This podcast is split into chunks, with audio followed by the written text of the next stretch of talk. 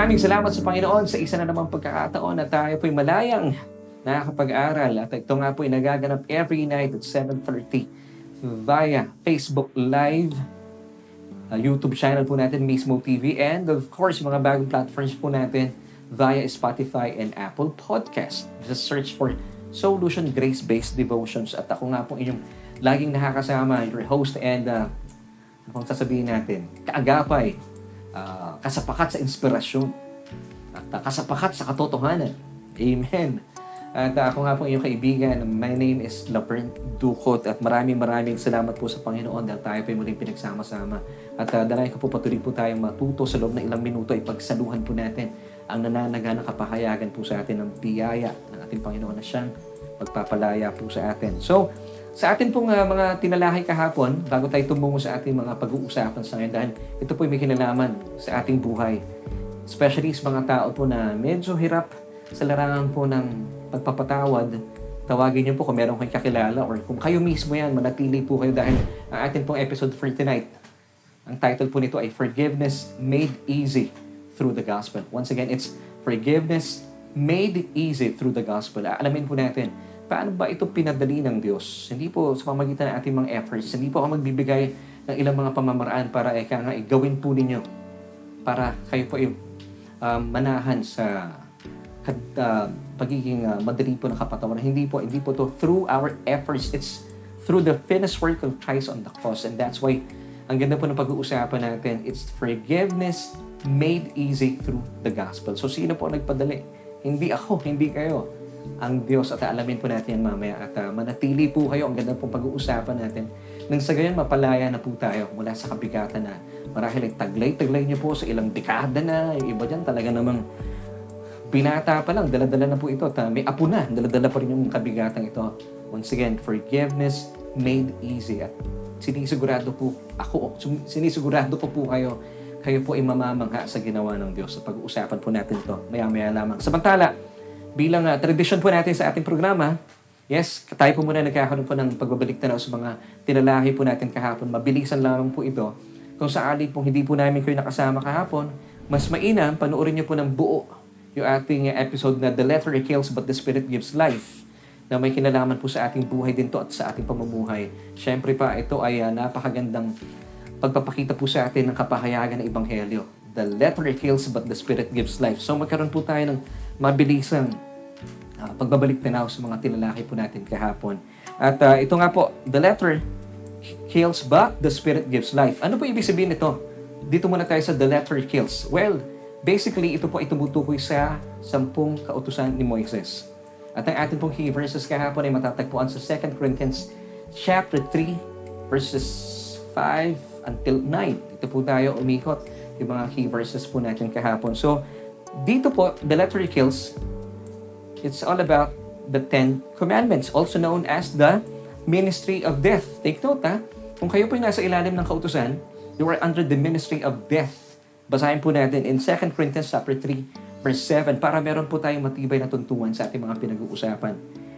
But if the ministry of death written and engraved on stones was glorious so that the children of Israel could not look steadily at the face of Moses because of the glory of his countenance, which glory was passing away or fading away. So dito po marami nagsasabi na hindi, pinalaya tayo, hindi sa Ten Commandments, para sa atin pa rin yan. Sinasabi po na marami mga tagapagpahayag at mga mananampalataya. Tayo ay wala na, sinasabi nila doon sa tinatawag na ceremonial laws. Actually, hindi po. Hindi pwedeng paghiwalayan po ito. Pag sinabing law, kautusan, ito po ay composite whole.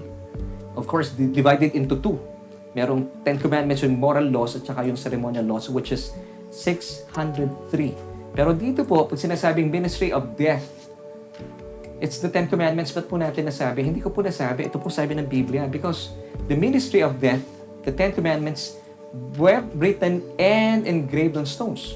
Yung pong ceremonial laws po, were written on parchments, tela. Ang sumulat po dito si Moses, pag uh, mula po sa panuntunan sa kanya ng Diyos. Pero ang Ten Commandments po, ang mismong Diyos ang sumulat. Gamit po kanyang mga daliri. Written and engraved on stone, isinulat at iniukit sa bato. So ito po also known as the ministry of death. Sundan pa po natin. and ministry of condemnation, verse 9, chapter 3 of 2 Corinthians. For if the ministry of condemnation had glory, the ministry of righteousness exceeds much more in glory. The ministry of righteousness, it's the ministry of the new covenant. So the ministry of death and condemnation, it's the ministry of the law-keeping covenant. So mga kapatid, it kills. Kaya nga po siya tinawag na ministry of death because it kills. Now, bakit po? Basically, this is the purpose of the law. Para makita po natin yung kakulangan po natin. Being unworthy before God. Makita po natin na hindi tayo karapat dapat. Kita natin yung ating karumihan at karungisan sa harapan ng Diyos. Romans chapter 3 verse 19 tells us, Now we know that whatever the law says, it says to those who are under the law, that every mouth may be stopped, and all the world may become guilty before God. See? Ito po ang layunin ng kautusan para matigil na po ang ating kayabangan at uh, tayo po ay maging uh, guilty, may be held guilty or condemned before God. Makita po natin, uh, napakataas po ng standards ng kautusan. And of course, Romans chapter 3, verse 20b, For by the law is the knowledge of sin. Because marami pong mananampalataya sa ngayon, believing na kapag sila po ay nagkakamali, and then, yung kanila pong mga tagapangalaga, mga pastor, nangangalaga sa kanila na believe they were so, or they are so um, uh, sincere. Gusto po nilang mapabuti ang kanilang mga miyembro. Pero may maling kaisipan dahil kapag sila po yung nagkakamali, ang ibinibigay po sa nila kautusan.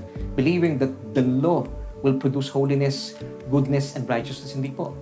Sabi ng Romans chapter 3, verse 20, For by the law is the knowledge of sin. So the more po kayong conscious about the law, the more pong nag increase ang kasalanan. See? Kabaliktaran, no? Taliwas po sa ating mga nakagisnan. Once again, The purpose of the law, that every mouth may be put into silence, and that all the world may become guilty or may be held guilty before God, or may become condemned before God. So makita po natin kung gaano tayo kadumi. Kaya po ito tinatawag na ministry of condemnation. See? Mga kapatid, para makita natin ang kakulangan po natin. And then you would feel the sense of guilt. And sana, ito pong purpose ng Diyos. And people would come to realize yung kanilang pangangailangan sa isang tagapagligtas. And that's why ibinigay po sa atin ng Diyos ang kanyang bugtong na anak na si Kristo. Hindi po para siya po ay, of course, uh, siya po ay magiging uh, uh, tagapagligtas po natin, hindi para maging lodi lang. Yung iba kasi tinitingnan nila bilang idol, talaga naman patron or pattern. Hindi po. Naparito po ang kanyang bugtong na anak para siya po ay iligtas po ang mga magbibigay po at maglalagak ng, ng pagtitiwala sa Kanya. So, so ang premiado at ang dahilan po ng Diyos kung ba't binigay si Kristo is to save us not to condemn us. John 3:17 For God did not send his son into this world to condemn the world but that the world through his son might be saved. Pero po ang ang ang law, also known as the ministry of condemnation, ito po yung ginagawa. So kung nananatili pong okay ang kautusan at kung tayo po yung mapapabuti dito, magiging mabuti tayo, matuwid at banal sa harapan ng Diyos, edi sana hindi na po binigay ng Diyos si Kristo. Sabi ni Pablo sa Galatians chapter 2 verse 21, For I uh, do not set aside the grace of God. For if righteousness comes through the law, then Christ died in vain. So kung okay na po ang kautusan, hindi sana hindi na po binigay si Kristo. So once again, ang purpose po ng law, that every mouth may be put into silence and that all the world may become guilty before God. Then tuloy po po natin. 1 Corinthians 15.56, bakit po siya tinatawag din the ministry of death? Take note of this verse in Amplified Version. The sting of death is sin, And the power of sin by which it brings death is the law. And that's why it's also known or called as the ministry of death. The more po kayo nasa ilalim nito, hindi nyo namamalayan, nababawasan po yung inyong init ng paglilingkod, ng pagmamahal nyo sa Diyos because this is the ministry of death. Kaya po ito tinatawag na ministeryo ng kamatayan. Now, ito po mga ito, ang, uh, ang uh, sistema ng uh, law-keeping covenant ay nagtapos na po. Would you believe sino po yung pinakahuling minister of the old covenant? Minister of this ministry of condemnation and death. Sino po sa tingin nyo? Sino po itong taong ito? It's John the Baptist. Yes. Matthew chapter 11 verse 13 tells us, For all the prophets and the law prophesied until John. Take note, until John. Natapos na po ang ministeryo ito. The ministry of death and condemnation ends with John. You know why? Because the name John is God's grace. So natapos na po sa kanya. Bagaman, ito po ang katotohanan, pero marami pa rin po sa mga tao sa ngayon, marami mana ng palataya, is still living under the old covenant. Living in this ministry of death and condemnation. Kaya po hindi po sila nagtatagumpay sa buhay. So kung kayo po ay uh, nararanasan niyo po yung hindi kayo nagliling, hindi kayo nag, uh, nagagalak maglingkod sa Panginoon, struggling po kayo at nakikipaglaban sa buhay, I, I suggest balikan niyo po yung ating episode kahapon at uh, mapagyaman po kayo dahil tinalakay po natin ito, ang kabuuan. Kasi ngayon po, review lang po yung ating ginagawa. So once again, quick review. Okay? Ano po ito ibig sabihin? Yung uh, for the letter kills, it's all about the Ten Commandments written and engraved on stones. 2 Corinthians chapter uh, 3 verse 7. So ito po under the Old Covenant that ends with John the Baptist. Tapos na po iyon sa sistema at uh, panahon ni John. Now, next question, what about the spirit that gives life? It's all about the new covenant ministry. Yes, ito po yung uh, covenant na na isa katuparan upon the death of Christ on the cross. Amen. So, that's a quick review. Balikan nyo na lang po yung ating episode kahapon. For the letter kills, but the spirit gives life. Para po mas lalo po ninyong makita ang napakagandang kaibahan ng, uh, ng isa sa isa. Napakaganda po ng at napakalaking uh, kaibahan po ng New Covenant Ministry. It's the Spirit that gives life. Amen. So in other words, law-keeping covenant will make you conscious about yourself, will make you conscious about your sins. That will lead you to self-condemnation and death. Kaya po ito ang nararanasan ng maraming mananampalataya. While the ministry of the Spirit, also known as the ministry of the New Covenant, will make you conscious about Jesus' finished work on the cross. Ito pong kaibahan. Yung isa, ministry of death and condemnation will make you so self-occupied. Lagi ka nakatingin sa sarili mo. Kaya po, hindi po kayo nagtatagumpay. Laging may kalungkutan. Uh, lagi po kayo matamlay. Dahil po nakatingin kayo sa inyong mga sarili. But, the ministry of life and the ministry of the new covenant, it will point you to the finished work of Christ on the cross. Kaya pag nakikita mo si Kristo, ito po nagbibigay sa iyo ng kagalakan, ng lakas, at sigla sa paglilingkod sa Panginoon. Amen. Amen. Now, Kapatid, tuloy na po tayo sa ating mga pag-uusapan about forgiveness. Tuloy na po natin ito. Still, ay napakaganda pong pag-usapan natin dahil may kinalaman po ito sa ating buhay at pamumuhay. Once again, ang ating pong episode for tonight, Forgiveness Made Easy Through the Gospel. At ito nga po, alamin po natin, ano ba ang ginawa ng Diyos sa pamagitan ni Kristo? Kung ba't po pinadali niya ang kapatawaran para po sa bawat isa po sa atin na nananampalataya sa kanyang bugtong na anak at sa mga tinapos ng gawa sa krus ng Kalbaryo. Now, let's go to our topic. Ito na po iyon. Makita po natin yung big difference po ng forgiveness before and after the cross. Ano po yung naghahati po dito? It's the old covenant of the law and the new covenant of full grace. Ang naghahati po dito yung cross. Okay? Because the cross is the dividing line of human history. Marami po mana ng palataya ang nakakalungkot since hindi po malinaw sa kanilang gospel Old Covenant, New Covenant, binabypass po ito. Hindi na, na napapansin, hindi po nila na ma-magnify yung napakagandang ginawa po ng cross. Meron pong kaibahan ng Old Covenant sa New Covenant. It's all because of the cross. Once again, it's the dividing line of human history. Dito po nagsisimula po talaga ang napakagandang ginawa ng Diyos para sa atin. Of course, it's all about Jesus. Mula po sa Genesis until Revelation. Jesus concealed in the Old Covenant. Pero dito po sa New Covenant, He was unveiled. Pinakita na po sa atin yung substance of the New Covenant because the Old Covenant is the shadow of good things to come. Pero kapatid, today we are now under the New Covenant. Kaya po, buhay na buhay na po sa atin. Nakikita na po natin ang napakaliwanag na kapahayagan ng mga tinapos na gawa ng ating Panginoon. And in, in today's episode, eh, bibigyan po natin ng uh, panahon ang uh, patungkol po sa forgiveness. Kung kayo po ay medyo hirap sa larang ito ng pagpapatawad o kung meron po kayong kakilala, yes, huwag na po kayo magtawag, huwag na kayo mag-name names, tawagin nyo na lang po sila or i-share nyo po yung ating programa. Or kung marahil kayo po ay, kagaya ng sabi ko kanina, baka naman binata ka pa eh, talaga naman tinatago mo yung galit mo sa puso mo, may apo ka na ngayon, hindi ka pa rin nagpapatawad. Well, napakaganda po na episode natin, Forgiveness Made Easy Through the Gospel. I will not be giving you ways on how to forgive kasi usually ito po yung ginagawa ng mga motivational and inspirational talk. Hindi po yon. Hindi po magmumula sa akin yung, yung pointers na ito. Meron pong ginawa ang Diyos. Kaya po, sabi ko, mas pinadali ng Diyos. Forgiveness made easy through the gospel. It's not through us. Hindi po effort natin na papaganahin po natin dito. At gusto ko po makita natin yung big difference ng mga ginawa po ni Kristo under the new covenant of grace, of full grace, because the new covenant was established upon the death of Christ on the cross. Amen.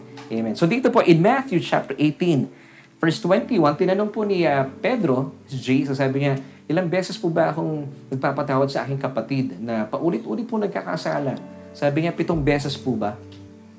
Then sabi po ni Jesus in verse 22 of Matthew chapter 18, basahin po natin. I do not say to you up to seven times, but up to 70 times seven. Take note, 70 times seven.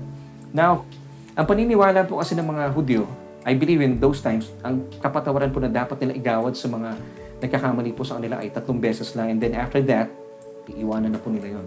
Pero dito si Pedro, dinagdagan niya ng apat na beses pa para siguro medyo mas spiritual ang dating niya. And then, siguro medyo uh, feeling niya ay ang ganda nung ganda nung sasabihin niya ano na meron siyang revelation quote unquote and then he asked the Lord pag meron po bang kapatid na paulit-ulit po nagkakasala na sa akin ilang beses kong papatawarin and then binigyan niya po ng uh, ng uh, paniniwala ang Panginoong Jesus. Pitong beses po ba? Ang sabi ni Jesus ay 70 times 7. Now, kung i-multiply po natin to, it's 490 times. Ito po ba ang naisin ng Panginoon sa atin na bilangin po natin na, na until 490 times po yung ating kapatawaran? Sa tingin niyo po ba ito pong ibig sabihin po ng Panginoon? What do you think? Well, basically, ang naisin po ng Panginoon dito, ibig niya pong sabihin, of course, hindi natin mabibilang, ano? Eh, ang konteksto po nito, walang katapusan ang ating kapatawaran. Kung meron mang kapatid na paulit-ulit po nagkakasala po sa atin. Nang ipinadala po ng Diyos ang kanyang bugtong na anak dito sa mundo. Mga kapatid, ang Israel po ay nasa ilalim ng kautusan still. Galatians chapter 4 verse 4. Basahin ko po muna sa inyo. But when the fullness of the time, time had come, God sent forth His Son, born of a woman, born under the law. So Jesus then was operating under the law. Bagaman sabi natin kanina, yung huli pong minis, uh, ministro ng uh, Ministry of Condemnation was John. Of course, dumating na po dito si Jesus na siya po ipinanganak sa ilalim ng kautusan. Unti-unti pa lang po niya ipinapakilala ang kanyang sarili, ang mismong biyaya ng Diyos. At unti-unti niya po ipinapaalam ang nananaga na kapahayagan ng biyaya ng Diyos. Siya po mismo yon Because Jesus is grace and truth mismo. Siya mismo yon. Jesus is the person of grace or grace is the person of Jesus. Undeserved favor, unearned favor, and unmerited favor. Siya po ang binigay sa atin ng Diyos, bagaman hindi po tayo karapat dapat. Yes, so dito po, once again, Galatians chapter 4 verse 4, ibinigay po ng Diyos si Kristo sa mundo, ang Israel po ay nasa ilalim pa ng kautusan. So Jesus was then operating under the old covenant of the law. So unti-unti po niya ipinapakilala ang biyaya ng Diyos, ang kanyang sarili. So layunin po natin sa pag-aaral po natin ito na makita po natin ng malinaw at maunawaan po natin ang kaibahan ng mga pangyayari before and after the cross. Once again, ah, be conscious about this. Ah. Ang, ang cross po, it's the dividing line of human history. Ito po ang naghihiwalay sa Old Covenant, the law-keeping covenant, and the New Covenant of full grace or pure grace. Dapat po mai mai-establish po natin ito. Yung cross po ang dividing line of human history. So makita po natin ano bang kaibahan po ng uh, forgiveness under the law-keeping covenant and under the new covenant of grace? Now, ito pong sistema po ng lumang kasunduan or the old covenant, the law-keeping covenant, yung pong forgiveness po dito is very conditional. Matthew chapter 6 verses 14 until 15, basahin po natin. For if you forgive men their trespasses, your heavenly Father will also forgive you. But may but po dito. If you do not forgive men the trespasses, neither will you, your heavenly Father forgive your trespasses. So take note of these verses. Ito po pangkaraniwan na ginagamit ng maraming churches today. Kapag pinatawad mo o nagkasala sa iyo, papatawarin ka ng Diyos. Kapag hindi naman, hindi ka rin papatawarin ng Diyos. So, kagaya po ng sabi ko kanina, forgiveness under the law-keeping covenant, it's very conditional. It's based or contingent sa iyong effort to perform and obey perfectly.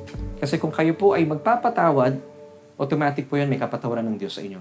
But, may but po dito in verse 15, chapter 6 ng Matthew. Pag hindi ka nagpatawad, hindi ka rin papatawarin ng, Diyos. Naalala ko nung ako yung bata-bata pa sa sa church noong araw, sinasabi nung araw, pag, di ba, pag meron kang kasamaan ng loob, sasabihin sa'yo ng mentors mo, alaka, pag hindi ka nagpatawad, hindi ka papatawarin ng Diyos. Naku, gagalit sa'yo si Lord. Ano pong nangyayari sa atin? Pag lumalago po yun, nag-progress po yun, you would feel yung self-condemnation. And then mamaya po, mamamatay na yung puso mo. Namamatay na yung kagalakan mo. That's why this, this ministry also known as the ministry of condemnation and death. Ito po yung sistema na naipapahayag po sa ngayon. Panahon natin, maraming churches. If you forgive men their trespasses, of course, God will forgive you. But, sabi nung verse 15, if you do not forgive men their trespasses, neither will the Father forgive your trespasses. This was before the cross, mga kapatid. Hindi pa po dito, hindi pa namatay ang ating Panginoon sa krus ng Kalbaryo. So, forgiveness under the law is conditional. Ang kapatawaran po sa iyo ng Diyos ay nakabase sa pagpapatawad na iginawad mo sa iyong kapwa. Dahil the law is based on man's effort to perform and obey. So, ang spotlight po dito under the Old Covenant, naka, nakabaling po sa inyo. Kapag kayo po ay nagpatawad, God will forgive you. But, this is the sad part, pag hindi mo ay nagpatawad, sorry kayo. Hindi ka rin kayo, papatawarin ng Diyos. Now, let us see forgiveness after the cross. Tingnan natin yung big difference. Ephesians chapter 4, verse 32, And be kind to one another, tender-hearted, forgiving one another, even as, take note of this words, even as, or just as God in Christ forgave you. Sundan pa po natin ang Colossians chapter 3, verse 13. Bearing with one another, forgiving one another, if anyone has a complaint against another, even as, nandito na naman po yung words na ito, just as Christ forgave you, so you also must do. Now, did you see the big difference mga kapatid? Di ba, ang laki po ng difference, no? So dito po yung forgiveness under the new covenant of full grace, this this was after the cross. Namatay na po dito si Jesus. Sa krus, inangkin po niya lahat ng ating mga kasalanan sa kanyang katawan. And He said, it is finished. So something phenomenal happened. Kaya po, ang tawag po dito talaga awesome gospel. Phenomenal po ito. Something good happened at, at the cross. Kaya po ang tawag natin sa gospel, mabuting balita. Dito po sa Old Covenant system, it's based on your performance to uh, to forgive and not to forgive. Kung kayo po ay magpapatawad, papatawarin kayo ng Diyos. Pag hindi kayo nagpatawad, sorry ka na lang. Pero dito po, under the new covenant of uh, pure and full grace, ang spotlight po naka nakabukas na, nakas, nakabaling na kay Jesus. Nandun po sa kanya naka, nakabukas to. At tinitignan po natin yung kanyang perfect performance and obedience to the will of the Father on the cross. Kasi po doon sa cross, He became sin. Remember 2 Corinthians chapter 5 verse 21, For God made Jesus to be sin for us, who know no sin. Why? That we might, we believers might become the righteousness of God in Christ Jesus. Now, ito pong forgiveness po dito is now based on uh, Jesus' perfect performance and obedience to the Father on the cross. Take note, ito po, basahin ko lang po sa inyo ha. Ephesians chapter 4, verse 32b. Forgiving one another even as, ito na naman yung salita, even as, just as God in Christ forgave you. So, magpatawaran daw po tayo, gaya na nakamit po natin kapatawaran mula sa Diyos sa pamamagitan ni Kristo Jesus. Doon po sa mga tinapos niyang gawa sa krus ng Kalbaryo. Sundan pa po natin Colossians 3.13b. Even as, ito na naman, Christ forgave you, so also, so you also must do. So meron tayong batayan dito. Hindi na yung sarili po natin. Nakabatay tayo. Paano ba ako pinatawad ng Diyos pamagitan ni Kristo? At doon ko ilalagak ang kapatawaran na meron ako ilalagak sa ibibigay sa mga nagkasala po sa akin. Now, did you see the big difference? Nakita niyo po ba yung napakagandang revelation po concerning itong sa mga pinag-uusapan natin? Forgiveness made easy through the gospel. Take note of the word forgave in these passages. Colossians 3.13 and Ephesians 4.32. Anong tense po ito? Forgave. Parehas po ito. It's in past tense. Take note, it's in past tense. Ano po ibig sabihin ng past tense? Meaning that the action has happened. That forgiveness has happened on the cross. Hindi pa man po tayo humingi ng forgiveness, pinatawad na po tayo ng Diyos. No? Wow, this is a revelation. Alam niyo, meron tayong mga nakasanayan na sinasabi ng mga tagapagpahayag na usually ganito sa church, no, sa altar call, uh, kapatid, ito yung sinasabi na, may ka ng tawad sa Diyos para patawarin ka niya. Mistake po yun. Hindi po tama yun. Pinatawad na po tayo ng Diyos. Matagal ng panahon. Now, kaya po tayo humihingi ng tawad. We confess, we homologio. Ibig sabihin, we are saying the same thing. We agree with God. Kinikilala po natin, yes Lord, I agree with you. Kinikilala po makasalanan ako at salamat sa iyong kapatawaran. That's confession. So, hindi po kayo humihingi ng kapatawaran para patawarin. Pinatawad na po tayo. That's the big difference. Ngayon, yung pong ating confession is just consenting with God, agreeing with Him, sinasabi mo, yes, Lord, I believe pinatawad mo na ako. And I'm confessing this. Salamat po. Inaangking ko po yan. That's confession. So, tayo po ay tayo po ay kumikilala sa ating karumihan at kinikilala po natin ito yung we confess our sins. Nung tayo po ay unbeliever pa, di ba? Tayo po ay kumilala sa kapatawaran ng Diyos na inilaga po sa atin through uh, the finished work of Christ on the cross. That's the big difference. So, kapatid, matagal na po kayong pinatawad ng Diyos. Wala na po siyang galit sa inyo. And that's the main uh, um, uh, message of the, the cross. Sabi ng Diyos, For I will be merciful to your unrighteousness and your sins and iniquities I will remember no more. Wow, di ba? This is good news mga kapatid. So dito po, yung word po na forgave, it's in past tense, which means that the action has happened. Tapos na po ito. Kaya po sinabi ni Jesus in John 19.30, it is finished. So ibig sabihin, you are fully and truly and completely forgiven, past, present, and future. Tingnan po natin ang Colossians chapter 2, verse 13. And you being dead in your trespasses, take note ha, patay ka na sa iyong kasalanan, and you being dead in your trespasses, and the uncircumcision of your flesh, He has made alive together with Him, having forgiven you all trespasses. Now take note of this word all. So we can Griego po, it's panta. Ano po ibig sabihin ng panta? These things all taken together. Not partially, not by piece and partial. So lahat po ng ating kasalanan ay pinatawad na po once and for all sa krus ng Kalbaryo. And I remember meron pang ibang uh, Greek word po dito, it's past. Lahat po ng kasalanan mo, every type, every kind, and every variety of your trespasses were forgiven on the cross. Ganun po katindi ang dugo ng ating Panginoon Heso Kristo. Or, mga kaibigan, grabe ang uh, kapahayagan po ito. Hindi po ba kayo kinikilig sa kabutihan ng Diyos at pagmamahal sa iyo ng Diyos? Now, ano po yung revelation natin dito? The more po that we understand the gospel, that Jesus on the cross, He became sin. Lahat po na ating kasalanan, tinanggap po niya sa kanyang katawan, which of course He did not deserve. So that today, lahat po ng blessings and favors ng Diyos, which we do not deserve, ay para po sa atin. This is grace, mga kapatid. Now, somebody asked me, paano ko naman papatawarin, Brother Laverne, ang isang tao na hindi naman humihingi sa akin ng sorry? Ang hirap no. Hindi mo kasi alam, Brother Laverne, kung anong pinagdadaanan ko. Well, it's true. Totoo po, hindi ko alam ang pinagdadaanan ninyo. Pero, kapatid, totoo nga, no? It's, uh, mahirap nga naman talaga. Kung, to be honest, kung kayo po magpapatawad sa kapwa niyo, mahirap po talaga. Kaya nga po binibigay ko po sa inyo yung difference ng Old Covenant system sa New Covenant, which is full grace. Kasi po yung Old Covenant, it's, it will, it's based on your effort to perform and obey. Pag hindi po kayo nagpatawad, hindi kayo papatawarin ng Diyos. You will feel condemned. Kayo po ang kawawa dyan.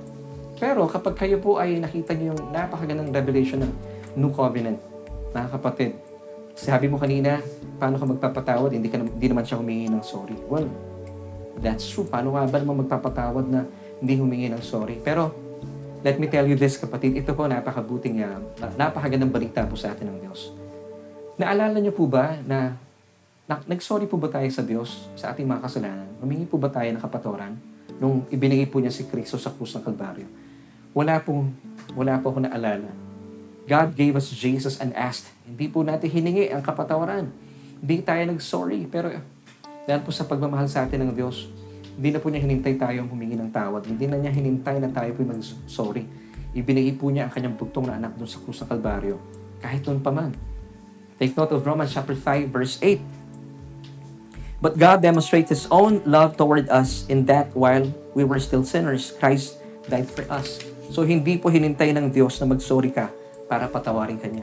This is good. And this is good news, mga kapatid. So ano pong revelation po sa atin? Ito po yung revelation sa atin. The more po we understand the gospel. Now, what is the gospel? The gospel, according to uh, St. Paul in 1 Corinthians chapter 2, verse 2, For I decided to know nothing among you except Jesus Christ and Him crucified. Mga kapatid, mabibigatan po kayo. Would, you would be, uh, you would be condemning yourself kung hindi niyo po naintindihan ng forgiveness before and after the cross. Marami po mga mana ng palataya sa ngayon, they feel condemned at namamatay po yung kanilang kagalakan. Why? Nakatpako po ang mata nila sa Matthew 6, 14 and 15. Yes, this is true. Hindi po kayo papatawarin ng Diyos kapag hindi po kayo nagpatawad. Pag nagpatawad kayo, dun lamang kayo papatawarin. Pero this is under the old covenant. This is law-keeping covenant. Kung nandyan po kayo, you would be self-occupied. Nakatingin po kayo sa sarili nyo. Am I forgiving enough? Am I good enough? Am I faithful enough? Well, the, the answer is, of course not. Hindi po kayo talaga karapat dapat. Pero dito po, I'm giving you the message of the gospel. It's all about Christ and His crucifixion. Sa krus po ng Kalbaryo, hindi na po niya hinintay na tayo po'y mag-sorry, pero tayo po'y pinatawad na sa pamagitan ni Kristo. Why? Ano pong bottom line? Because He loves you so much. For God so loved the world that He gave His only begotten Son. Mga kapatid, siya po ang lahat ng nagbigay.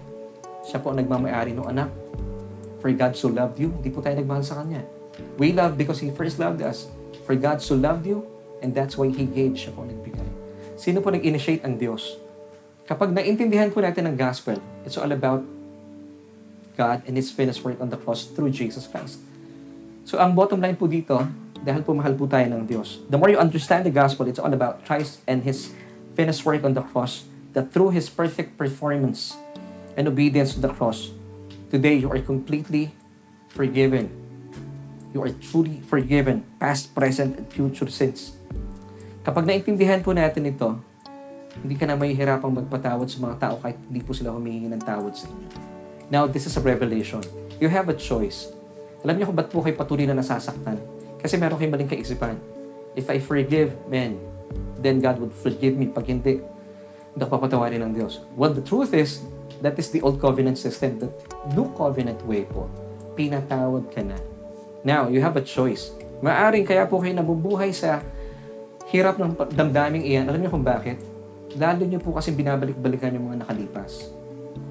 Instead of uh, magmukmuk po kayo sa isang tabi, gusto niyo, minsan masarap pag may mga sentimental music, ano? Then, dinaramdam niyo po, uh, ano bang tawag dito sa term na ito, ma? Yung uh, patuloy niyo binabalikan yung sakit na ginawa sa ng kapwa ninyo. Lalo po kayong masasaktan. Pero, ang sabi po ng Diyos sa atin, ba't hindi mo dam- ramdamin at uh, punuin ang iyong sarili ng pag-ibig at pagmamahal sa ng Diyos. Patuloy po natin isipin, oh grabe, hindi ako humingi ng sorry sa Diyos, pero pinatawad niya ako, ibinigay niya kanyang bugtong na anak sa krus ng Kalbaryo. Now, the more po na nauunawaan natin ang katotohanan ito, you are so filled with God's love. The more po tayo nakafocus sa ating mga mata sa ginawa ni Kristo sa krus ng Kalbaryo, makita po natin, ako'y pinatawad, hindi man ako humingi ng sorry, pinatawad na po ako doon. Now, tell me, ewan ko lang po kung hindi niyo mapatawad ang mga tao kahit hindi po humingi ng tawad sa inyo. Let me give you an illustration bago po tayo matapos. Halimbawa po merong may utang po sa inyo, 100,000 pesos. Ang tagal po niya hindi makabayad. Ngayon, ikaw din may utang ka. Yung utang mo ay uh, 200,000 pesos sa isang kaibigan. Ito isang kaibigan mo, ito ay sobrang nagmamahal sa iyo. Sabi niya sa iyo, hindi na kita pagbabayarin. Bibigyan pa kita ng 2 million pesos. Now, nakita mo po yung kabutihan niya. Nung pinagkakautangan mo, hindi ka na niya pinabayad, pinagpala ka pa niya. Yung utang mo 200,000, hindi na niya pinabayaran, binigyan ka pa niya ng 2 million pesos. Now, the more po na naiintindihan mo yung kabutihan ito, yung may utang sa 100,000, I believe hindi mo na rin pagbabayarin. Babalatuhan mo pa yon. Yun po ang pag-ibig, ang kapatawaran na meron po tayo sa ilalim ng bagong kasunduan. And this is forgiveness made easy through the gospel. Amen. Amen.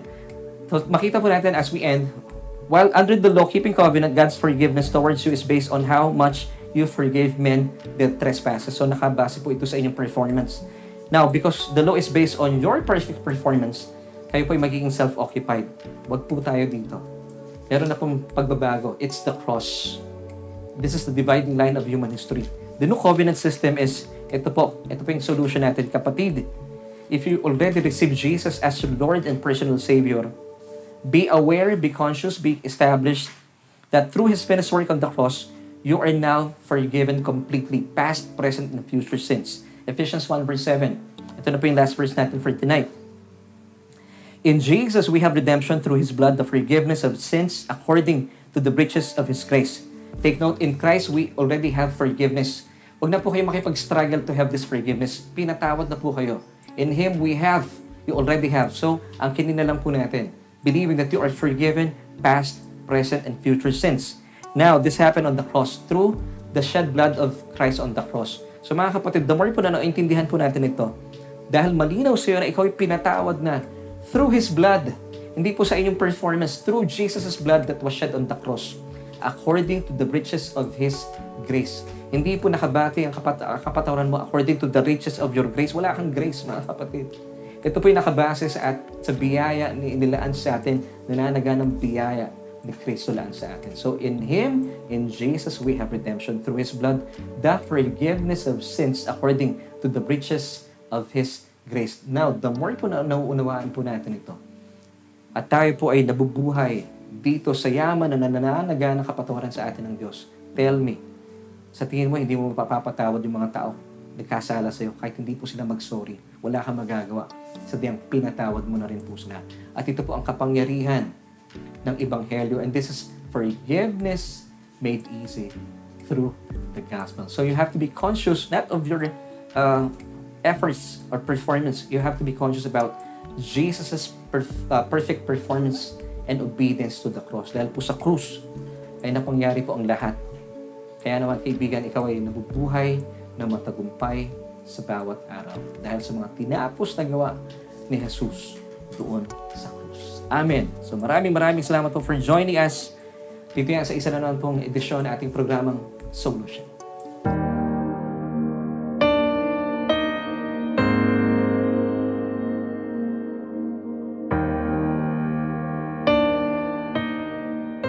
At sa pagkakataon po ito, ay uh, nais ko po kayong imbitahan at uh, sana po itumugon tayo sa panawagan sa atin ng Diyos. Alam mo kaibigan, napakabuti po ng Panginoon at di lamang po siya mabuti, siya po isa diyan nagmamahal po sa inyo. Ayaw po niya kayong mahirapan. Kaya po pinadali niya po ang Ibanghelyo. Ito po ibinasa niya sa mga tinapos na gawa ng kanyang bugtong na anak sa krus ng Kalbaryo. Dalayan ko po sa mga kaibigan natin na na nagkaroon po ng pagbubukas ng puso kung kayo po ay may tinataglay na bigat dahil sa hindi niyo po napapatawad ang inyong uh, mga mahal sa buhay marahil, mga nakasakit po sa inyo.